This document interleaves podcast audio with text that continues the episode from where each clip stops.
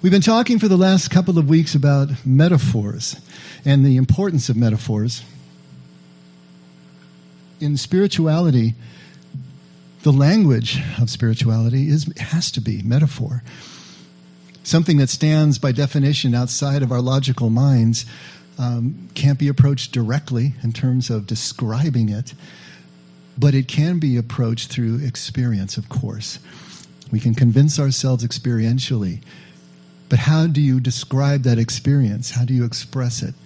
Well, it has to be in metaphor, something that points toward, something that evokes the experience of. Jesus was a master of metaphor. He used metaphor on top of metaphor. Last week we were talking about he doesn't exactly mix metaphors. He layers metaphors. He creates a tapestry, a quilt of metaphors. And all the metaphors relate to his central metaphor, which is the kingdom of heaven, the kingdom of God. That's his central metaphor for the quality of life, the level of consciousness, conscious awareness that is kingdom. Kingdom to Jesus is that level of consciousness, the awareness of the unseen world, superimposed on the seen world, and the ability to hold that all in one embrace. You know, Jesus' metaphors. And the sub-metaphors, the illustrating metaphors we talked about, the gardener, right? The Hebrew bride and the shepherd and the fisherman and the child, all of these had attributes that it's really important for us to look at because those attributes are trying to explain further what Jesus means by kingdom, how it works in our life, how it's experienced in our life. So we need to look at those metaphors as we have for the last couple of weeks and how they relate to kingdom, how they illuminate kingdom. And all three of the ones that we looked at, the gardener, the bride, and the child, have the qualities of here and now and not yet at the same time. For Jesus' kingdom is both here, now, and not yet at the same time. It's that which is already present in our lives, that which we're experiencing right now, and then what some people like to call the suddenly, the change, the transformation, something that is out there that is coming, that is anticipated, but never at the expense of being here and now. All three of those metaphors illustrate that living between heaven and earth, as the Jews understood this life of ours, between the unity of heaven, between the individual form and function of earth, requires this unity of things that appear to be opposites. For us, what is now and what is future, not yet, are opposites. But to Jesus, they're one thing. And he's trying to get that across, how that feels, how that works, how you can experience that in your moments to be able to apprehend the quality of life, the level of consciousness that is this kingdom. And if we overly focus on one side or the other, either the here and now or the not yet, we start to lose kingdom. There is no way that we can stay in kingdom if we're overly focused one way or the other, on the physical or on the spiritual, on the here and now, as opposed to the not yet. Any of that over-focus misses the mark, which is the definition of sin, by the way. Sin is missing the mark of this unity, of this balance of these qualities. Have you ever heard I love this line, you're so heavenly minded that you know earthly good. Have you ever heard that one before? I love that. If we're too focused on heaven, then we're not here. We're not present. We're not practical. You know, maybe we understand theology to the nth degree, but we can't tie our shoes. And it goes the other way as well. If we're so focused, so humanistic, so just everything is about this life, then we're missing that there is something right around the corner that can change everything at any moment. It is that quality of bringing those things together that makes a difference, that creates this quality of life that Jesus calls kingdom. The metaphors are key. The metaphors will guide us. The metaphors will show us where all this goes. I had a friend who asked me, I really don't, people are always talking about spiritual development, but I don't really get that. What really is spiritual development? Well, You could probably go round and round on that one, and everyone would have a different idea. But for me, and for my money, and from what I see coming from Jesus, that spiritual development is simply the development of our presence, development of our awareness that there are these two worlds that are occupying the same space, if you will, the now and the not yet, the physical and the spiritual. If we can hold those together, if we have the awareness to see God's Spirit, unseen Spirit, infused in everything that we do, you know, every plant that you water, every person that you talk to, everything changes. Your attitude toward life changes. Your experience of life changes. Hope begins to return. Gratitude becomes your default position. Everything changes when we can move into that place.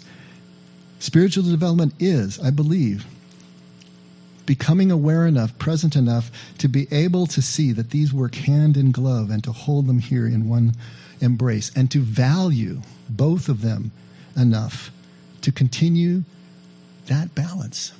That takes energy to have that balance, to keep that balance in your life.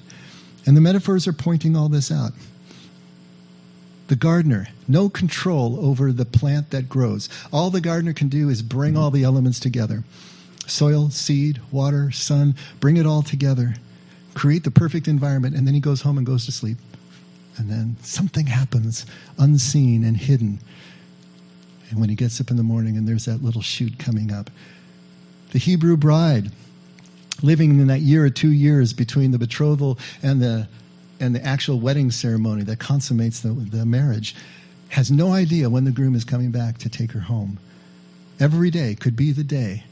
Always here and now, always not yet. And the child who is so here and now because the child has no choice, but at any moment, that self-awareness can kick in at the right time in child development. And everything changes. Always the quality of now and not yet. The metaphors are trying to get that across to us. We create the environment. We create the conditions, but we have no control over the transformation. No control over the miracle. And we do this as Jesus did it. How is it that we can move forward in this? What did Jesus do? Well, first thing he did was start small. Do you realize that we are 3 Sundays from Christmas? I mean, that just kind of came clear to me this week. It's like, oh my gosh, we are 3 Sundays from Christmas. What can Christmas teach us about ourselves? What can Christmas teach us about this exact point that we're trying to understand about this now and not yetness, about this physical and spiritual connection? You know, we tend to think of Christmas as being all about Jesus, don't we? It's Jesus' birth, Jesus coming down from heaven. But Scripture is always pointing to something deeper. Scripture is always pointing us and guiding us to something that is not out there someplace, not historical, not just on a page, but actually is interior, that will guide us where we need to go. That is the whole purpose of Scripture. Everything in Scripture has to have that valence, has to have that attribute of being able to guide us someplace deeper. And so we need to look deeper. What is the Christmas story telling us? What's of value there for us in terms of our spiritual development, our ability to apprehend this awareness? 55 years ago maybe, y'all remember Charlie Brown? I grew up with Charlie Brown. Some of you grew up with Charlie Brown and the Charlie Brown Christmas special and the Thanksgiving special. And 50 years plus ago, Charlie Brown was lamenting that we have lost the meaning of Christmas. If you remember the Charlie Brown Christmas special, where is Christmas? What is, you know, it's all this commercial stuff. It's all this and that. 55 years ago, he was saying that. How much more true is it now in terms of what is the meaning of Christmas? How have we missed it? Where are we supposed to be going with this? Where are we supposed to look? And there's that great scene where he says this, and Linus is listening, you know, the little kid with the blanket. And he says, you don't know the meaning of Christmas, Charlie Brown? Let me tell you the meaning of Christmas. And all of a sudden the spotlight comes down on him, and he reads Luke 2 or recites Luke 2, where we get the back to the meaning of Christmas and what it was all about in the beginning. What is this meaning? What is he talking about? What do we think of when we think of the meaning of Christmas? Well, the light came into the world. Our Savior came into the world is typically how we were thinking of Christmas, and that's absolutely true. But the light and the Savior came as an infant, as a helpless child. And not just a helpless child, but an abjectly poor child. Why? What was all these details in the birth narratives, all these details in the Gospels and Scripture? They're there for a reason. Every detail is there for a reason. You know, something doesn't survive 2,000 years in copying an oral tradition if it doesn't have a purpose for being there. There's a reason for these details. Why was he lying in a manger? Why were there just strips of cloth?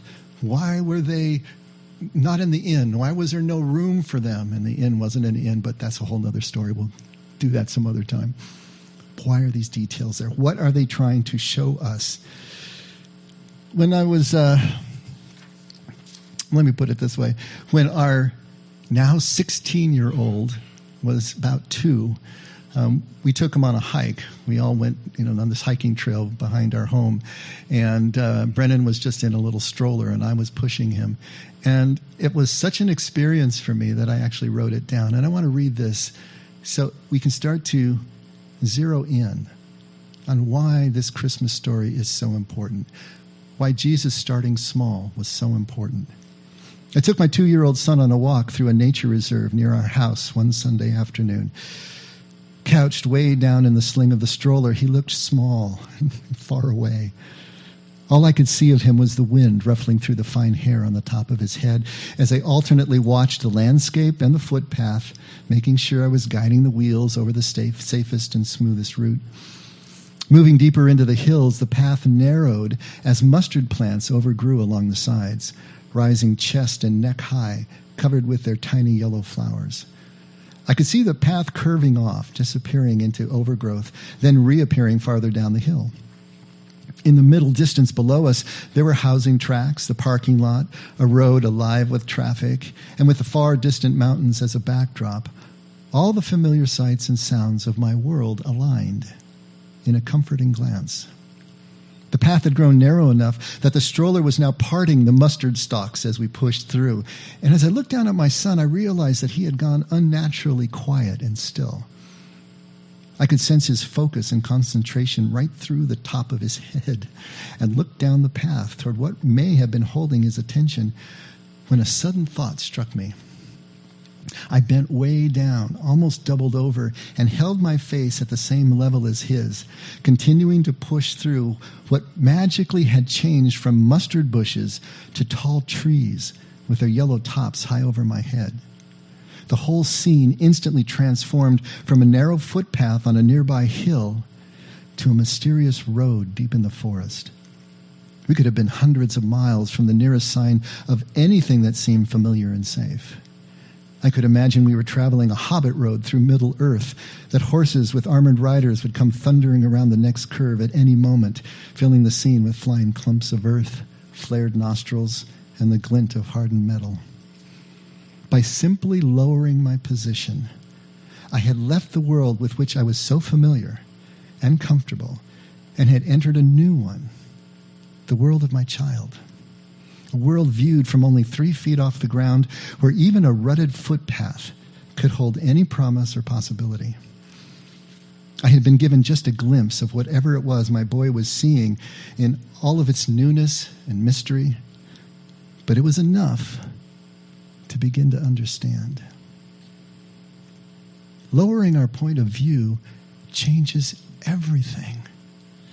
Everything looks different from 3 feet off the ground. Right? Have you ever tried to find something that a child has lost? Did your child, when they were small, ever lose your remote control? And you're trying to find it. You're looking all over the house. You know how you find something that a child has lost? You get down on your knees and look at their level, and you see all the little places that you missed from 4, 5 feet off the ground, 6 feet off the ground, and there they are, right?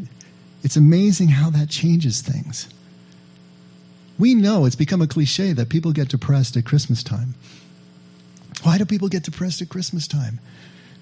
Well, there's probably lots of reasons for that, but I think the main one is that we have encoded Christmas into our psyches and spirits and hearts from a height 3 feet off the ground. That's where we learned Christmas. But from 5 and 6 feet off the ground, it doesn't look the same anymore. And that disparity, trying to recreate what we knew that Christmas was all about when it was so magical and so new, that's the place where the depression sets in. But all we have to do is lower our point of view back down to 3 feet off the ground, and everything changes. Ever gone back to the house you grew up in after 30 or 40 years? What's the universal thing that everybody says when they go back to their child home? It looks so small. I remember it being big. Well, when you're 3 feet off the ground, everything is huge. Not so much when you go back. Jesus started small. Like every single one of us, he started small. Take a look at the way Paul states it at Philippians 2, starting at verse 5. Have this attitude in yourselves, which was also in Christ Jesus, he says, who, although he existed in the form of God, did not regard equality with God as a thing to be grasped, but emptied himself, taking the form of a bondservant and being made in the likeness of men. Being found in appearance as a man, he humbled himself by becoming obedient to the point of death, even death on a cross. This is the kenosis that we talk about in theology. Jesus emptied himself.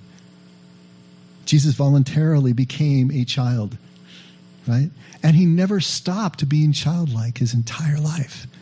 Jesus had this quality of being able to see life from 3 feet off the ground, even as he was processing from 6 feet off the ground, or 5 feet off the ground. They were shorter back then. But there are more details in the gospel that we talked about. He was lying in a manger. He was abjectly poor. He was not just a helpless infant, he was a poor infant, poor, powerless, invisible to the world, invisible to the authorities of the world. They wouldn't even give him the first glance, let alone the second glance. Invisible and hidden. He was what the Hebrews called Anavim. And if you've never heard that word before, it's a shame. It's never really been publicized or taught much in Western Christianity. But Anavim is a foundational concept in the Hebrew culture. It comes from the root word to bow down. And so the idea of the Anavim is that these are a people who are lowly, they are poor, they're marginalized, they're oppressed, but they're also aware of their condition. They're aware of their condition. They're accepting of their condition. They accept the fact that they don't have power. They accept the fact that this is their lot in life. They're not resentful. And because they're able to accept this place in life, they realize they can't rely on themselves to get the things they need. They need to be completely reliant on God. God is going to get them through in a way that they can't see how they're going to get through, which makes them a grateful people, a humble people. This is the ideal attitude from a Hebrew point of view. If you look at Psalm 37, we're not going to pull it up right now, but the Anavim shall inherit the land is one of the lines from Psalm 37. It won't be translated as Anavim. It'll be translated as the humble or the meek, but it's the word. If you look at the actual Hebrew word, it's anav, which is the singular. Anavim is the plural. Matthew 5, Jesus says the meek shall inherit the earth. Same idea. Jesus is just mirroring the Psalms in the Sermon on the Mount. The Anavim are not necessarily poor materially, but it's a lot easier if you are poor materially. Why did Jesus say it's a lot easier for a camel to go through the eye of a needle than it is for a rich man to enter the kingdom? Because kingdom is anavim. That quality that the anavim have is what Jesus calls kingdom. When you are materially wealthy, like all of us are, relatively, everything's relative, but we are, it's going to be a lot harder for us. But it doesn't have to be that way. The first beatitude is blessed are the poor in spirit, for theirs is the kingdom of heaven. Poor in spirit is an Aramaic idiom that means the attitude of poverty even if you're rich. In other words, anavim, grateful, but humble at the same time, realizing that we're all on the same level. This kingdom quality that we're talking about, this consciousness, is the anavim quality, the anavim consciousness. And Jesus' metaphors of the garden and the bride and the child and the shepherd and the fisherman and the servants, all anavim. Either in actuality, they are that poor, that lowly, or they have the heart of that anavim. All pointing to a spiritual truth that we need to grasp, we need to get, if we're going to understand Christmas and if we're going to understand how it is that we can live this life that Jesus is pointing us to. And what truth is that? That who we really are is anavim. Whether we see it that way or not, whether we've bought our own illusions and egoic projections or not, who we really are is anavim. Richard Rohr has a wonderful little blip that he's just quoting from the AA book. Humility and honesty are really the same thing. Humility and honesty are the same thing. A humble person is simply a brutally honest person about the whole truth. You and I came along a few years ago, and we're going to be gone in a few years. The only honest response to life is a humble one. Alcoholics Anonymous offers a classic definition of humility. Stark, raving honesty. Do you get what he's going for here? Humility and honesty are the same thing. Honesty about who we are. To be really honest about that. To be aware enough to be honest about who we really are. Aware of the nature of our relationships with God and with each other. That God is a provider and we are the receiver. And between us and each other, we're no better, but we're no worse. That's humility. The awareness of, the honesty about who we really are, the nature of our relationships. Like the gardener who is powerless to make transformation happen, to make anything grow, no matter how hard he tries, he can't make that plant grow, and he can't make it grow any faster. It's just going to, you just have to wait until the harvest time kicks in. But showing up daily to do what needs to be done to keep the environment right for that harvest, for everything that needs to happen, but powerless to make it happen. Do you see the paradox there? Do you see how we have to hold things that seem disparate in one embrace if we're really going to get where Jesus is trying to take us? Our egoic minds hate this. Don't you hate it?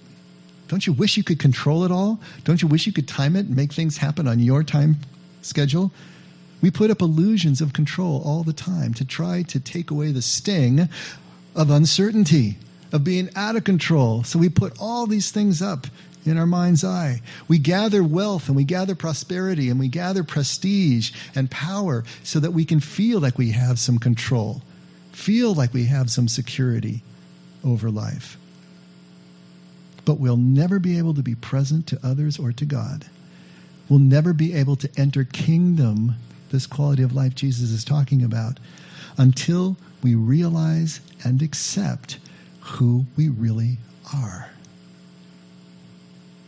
We literally have to be liberated from our projections and our illusions into the truth of who we really are. That is a definition of salvation to a Hebraic mind. Spiritual liberation. Liberation into the truth of who we really are. Right here, right now. Take a look at Psalm 131. This is actually the third shortest psalm in the Bible. you know, you get that one for free. This is the whole psalm right there, the whole thing we're going to read.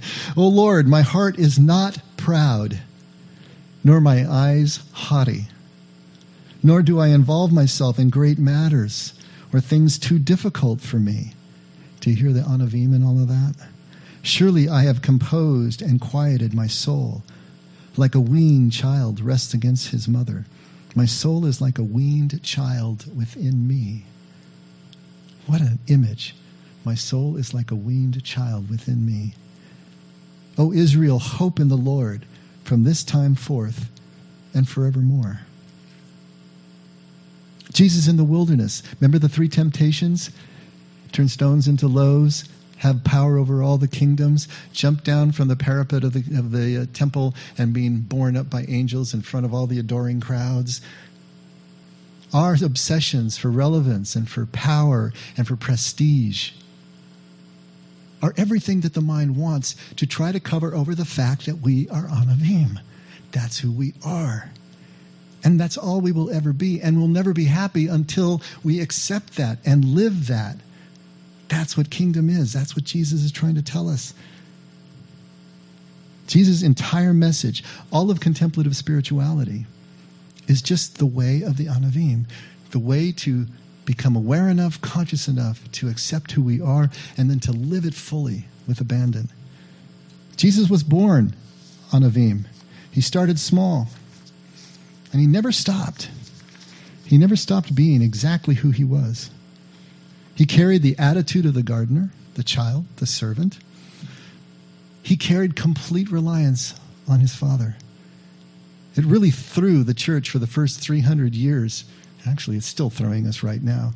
How Jesus, who was supposed to be co-equal in the Trinity, was also always talking about he does nothing on his own initiative, only what he sees the Father doing from him. You know, always talked about himself in subservience to the Father. Because he was Anavim, and he never stopped being Anavim. Complete reliance on his Father. Even as his fame, right, as his influence grew, even as all of that happened and the crowds increased, he was always materially and spiritually poor in spirit. He never changed. He never gathered wealth to himself. And he maintained that attitude of poverty, even when he had so much potential to do otherwise. He always operated in gratitude and humility and service. He always had a sense of wonder, a playful sense, a sense of humor. We don't get Aramaic humor from 2,000 years ago, but it's there. It's right there in the Gospels. Jesus could tell a good joke. And he was never a victim of poverty. He was empowered and he was liberated from material obsession at every turn. Jesus started small. Christmas is all about small, hidden beginnings of something that is going to manifest huge, but not at the moment. A small, hidden beginning. Remember when we talked about the mustard seed, the smallest of seeds that goes and buries in the ground. You don't see what's happening down there. Tiny beginning, but when that tree matures, it takes over all the rest of the garden, and the birds of the air come and nest in its branches. Something that has a small, hidden beginning and a huge effect. Or like the leaven that the woman puts in the lump of dough, leavens the whole lump. Small, hidden beginning, huge effect. All of these metaphors that Jesus is using, trying to get this across to us, that even as it remains hidden and unassuming and humble, the effect is disproportionate to the actual attitude of the Anavim. If you want to find something hidden by a child, you got to kneel down, look at things from 3 feet off the ground. And if you want to find something hidden by a childlike God, you have to do exactly the same thing. You have to kneel down, lower your point of view. See where a childlike, unassuming, playful God puts the things that really matter in life. You're not going to see them from 6 feet off the ground. Through your mind that is playing games with you, that can't handle the truth. but lower your point of view. Christmas is the story of Jesus' birth, but it's also the story of our rebirth. For us to be reborn is to retell the Christmas story in our own lives, which is what Scripture is all about. It's about us living this. Philippians 2, we can rephrase now. We can take a look at it in a different way. For each one of us, not to regard equality with God as a thing to be grasped.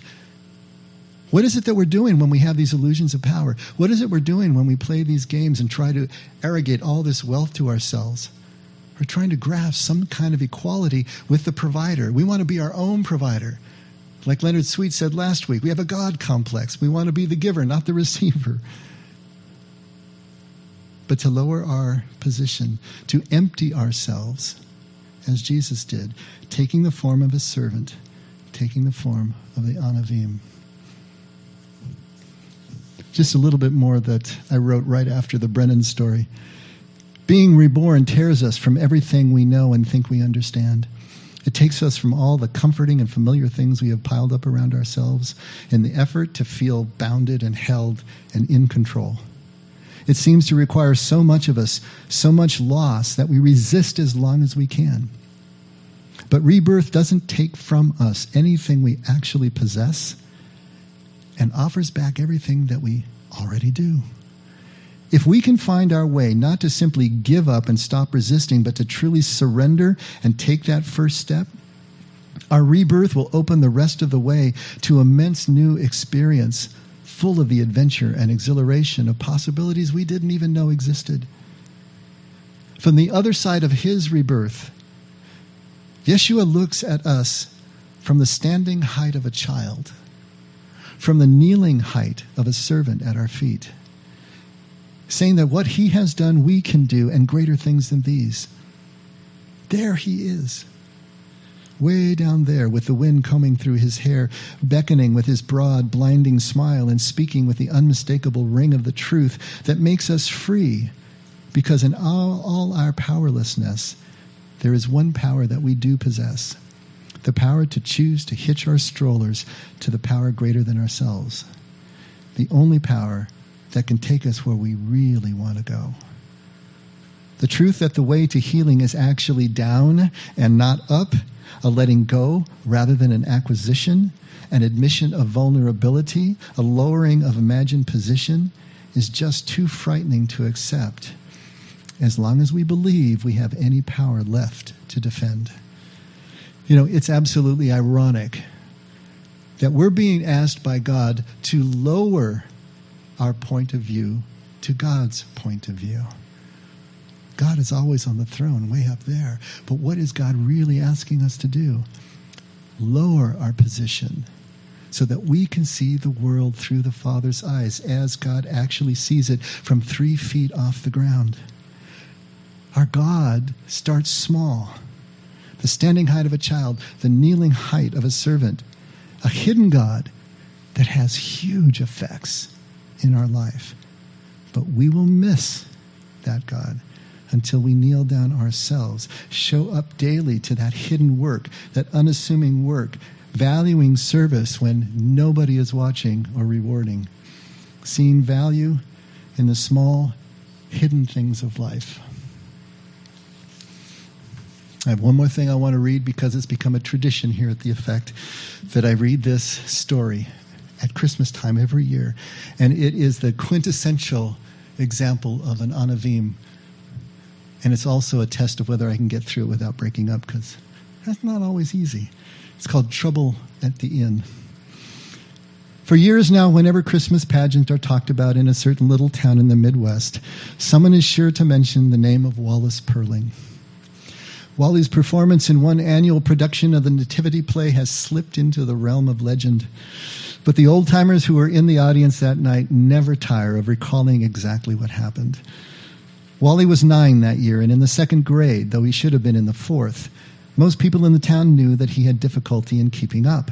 He was big and clumsy, slow in movement and mind. Still, Wally was well liked by the other children in his class, all of whom were smaller than he. Though the boys had trouble hiding their irritation if the uncoordinated Wally asked to play ball with them. Most often they'd find a way to keep him off the field. But Wally would hang around anyway, not sulking, just hoping.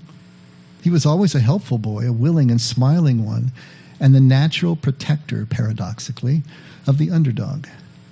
Sometimes if the older boy chased the younger ones away, it would be always Wally who'd say, "Can't they stay? They're no bother." Wally fancied the idea of being a shepherd with a flute in the Christmas pageant that year, but the play's director, Mrs. Lombard, assigned him to a more important role. After all, she reasoned, the innkeeper did not have too many lines, and Wally's size would make his refusal of lodging to Joseph more forceful. And so it happened that the usual large partisan audience gathered in the town's Yuletide extravaganza of the staffs and the creches, of beards and crowns and halos, and a whole stage full of squeaky voices. No one on stage or off was more caught up in the magic of the night than Wallace Purling. They said later that he stood in the wings and watched the performance with such fascination that from time to time Miss Lombard had to make sure he didn't wander on stage before his cue. Then came the time when Joseph appeared, slowly, tenderly guiding Mary to the door of the inn. Joseph knocked hard on the wooden door set into the painted backdrop. Wally, the innkeeper, was there waiting. "What do you want?" Wally said, swinging the door open with a brusque gesture. "We seek lodging." "Seek it elsewhere." Wally looked straight ahead but spoke vigorously. "The inn is filled." "Sir, we have asked everywhere in vain. We have traveled far and are very weary." "There is no room in this inn for you." Wally looked properly stern. "Please, good innkeeper, this is my wife, Mary. She is heavy with child and needs a place to rest. Surely you must have some small corner for her. She is so tired." Now for the first time, the innkeeper relaxed his stiff stance and looked down at Mary. With that, there was a long pause, long enough to make the audience a bit tense with embarrassment. "No, be gone," the prompter whispered from the wings. "No," Wally repeated automatically. "Be gone." Joseph sadly placed his arm around Mary, and Mary laid her head upon his shoulder, and the two of them started to move away. The innkeeper did not return inside his inn, however. Wally stood there in the doorway watching the forlorn couple. His mouth was open, his brow creased with concern.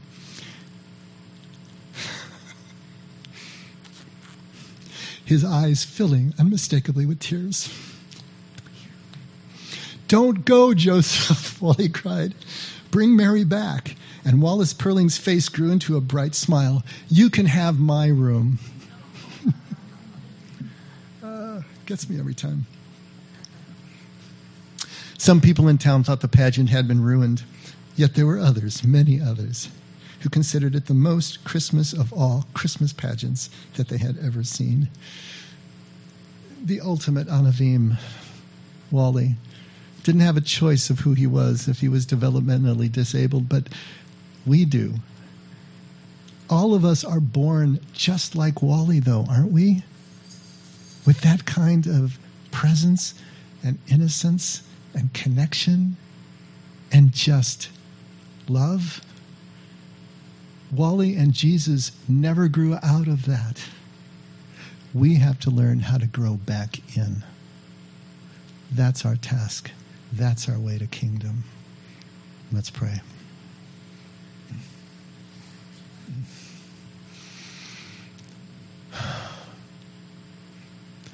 Father, it is so hard for us to see you as the child, as a servant. Forgive us for not being able to conjure the imagination to break through our stereotypes, to see you as you are presenting yourself to us, to see where you are pointing toward this kingdom that you desperately want us to enjoy, to experience, to live. Help us to break through. Help us to value lowering our position as much as you do so that we can actually begin to do it, to let go of the things that keep us apart, that keep us above, imagine, control, and enter into who we really are, completely reliant on you, completely able to be honest about who we are and how we relate and to make our choices accordingly. It is absolutely beautiful that you are our unassuming God. Help us to find that quality in ourselves. We love you, Father. Thank you for this Christmas season as we approach it. Keep us sane through this Christmas season as we approach it. And never let us forget that we can only love because you loved us first. In Jesus' name, amen. Let's all stand.